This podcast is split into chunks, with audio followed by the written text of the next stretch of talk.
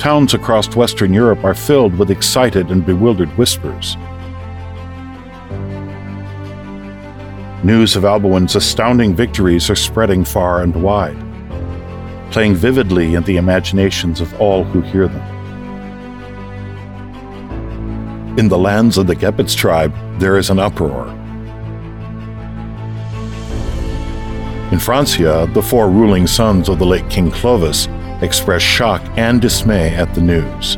A Germanic army, and a heathen one at that, daring to challenge the political order in Europe and muster such a great military strength? The impact of Alboin's victory over the Gepids tribe is felt for hundreds of miles. In Pannonia, Alboin, the fierce warrior king, is preparing for the greatest challenge and ambition of his lifetime. Italia, the eternal city. All that is rich and abundant lies in the sacred cradle of Europe, and very soon it will be his for the taking.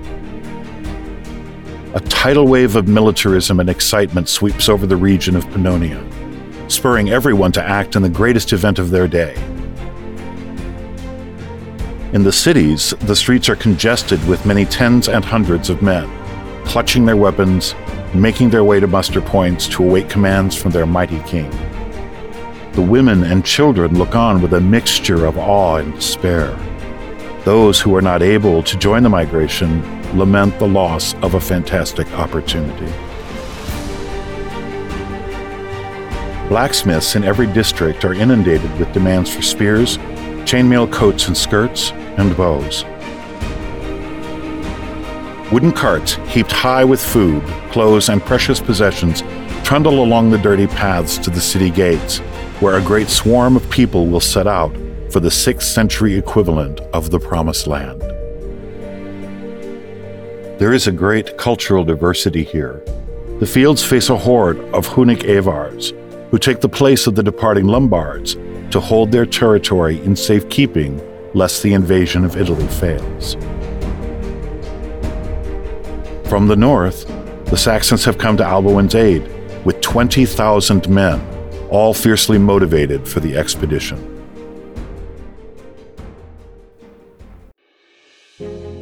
It is 568. On Easter Monday, the Great Invasion began. Following steadfast behind their king, the Lombards approached the Alps, the same mountain range the great Carthaginian general Hannibal crossed many centuries before. But this time, there is not a determined, unrelenting Roman army to fight them off. Italy is a weakened country, filled with the wreckage left by the Gothic War. There will be no major opposition, and Alboin knows it. Italy is practically already his. At the summit of the King's Mountain, Alboin invites his people to gaze upon the fertile lands of Italy pockmarked with advanced settlements and fortified towns, albeit significantly damaged. All that stands between the Lombards and their promised land is a narrow pass between the towering mountains. There is not a moment to lose. Alboin first marched his emboldened and die-hard army into the former Roman province of Venetia facing little resistance as he trod foot on the Italian peninsula. Fast to mount the legendary Roman roads, he led his coalition in an immediate and tireless sweep through the district, seizing control of all the major cities except Padua, Mons Silicis, and Mantua. Placing his nephew Gisulf as Duke of Venetia, Alboin readied his army for its next speedy coordination, Liguria. Only a few months before, the province of Liguria had been ravaged by a terrible plague, which forced the citizens to remain barred up behind their doors.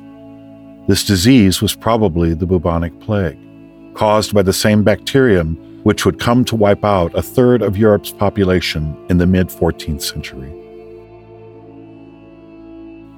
Swelling of the glands, an unbearable fever, and sweating was endured by all of its victims, until most of them met their death on the third day. Those who survived the third day might have a chance of living. The disease in Liguria significantly broke the morale of the Byzantine Ostrogothic population and ensured that a coherent counterattack was impossible. Any resistance to the invasion was posed by local levies in the towns of northern Italy, led by noblemen in their petty attempts to defend their land from these foreign invaders. Alboin had the element of surprise on his side and in the spirit of divide and conquer, stormed his army across the rolling hills of the countryside, eliminating any opposition and capturing all the cities. Horrified at the quick acting Lombard army, the Archbishop Honoratus promptly fled to Genoa with treasures of his church.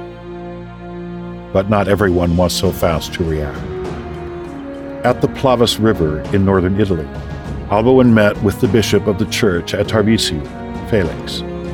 In all his generosity, Alboin allowed Felix to keep the property of his church, and, probably for propaganda reasons, Alboin had a document signed and sealed to make it legally binding. He needed all the help he could get as his army encroached on provinces further south. Italia may have been in a horrible condition but the Christian church was incredibly prominent, already harboring immense wealth in churches and monasteries.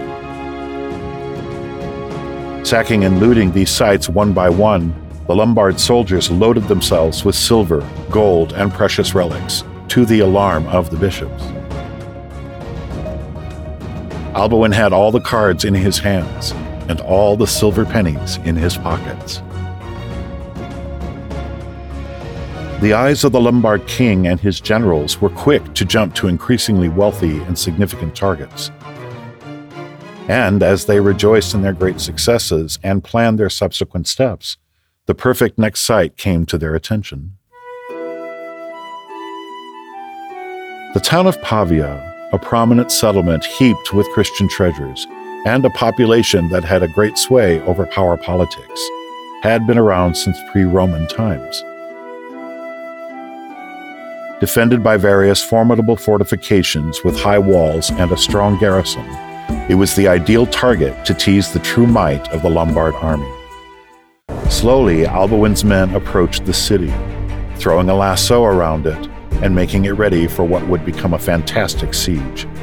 Doubtless, the Lombard king rubbed his hands together in glee as he commanded his generals to move in on the exceptional city of Pavia. It was time.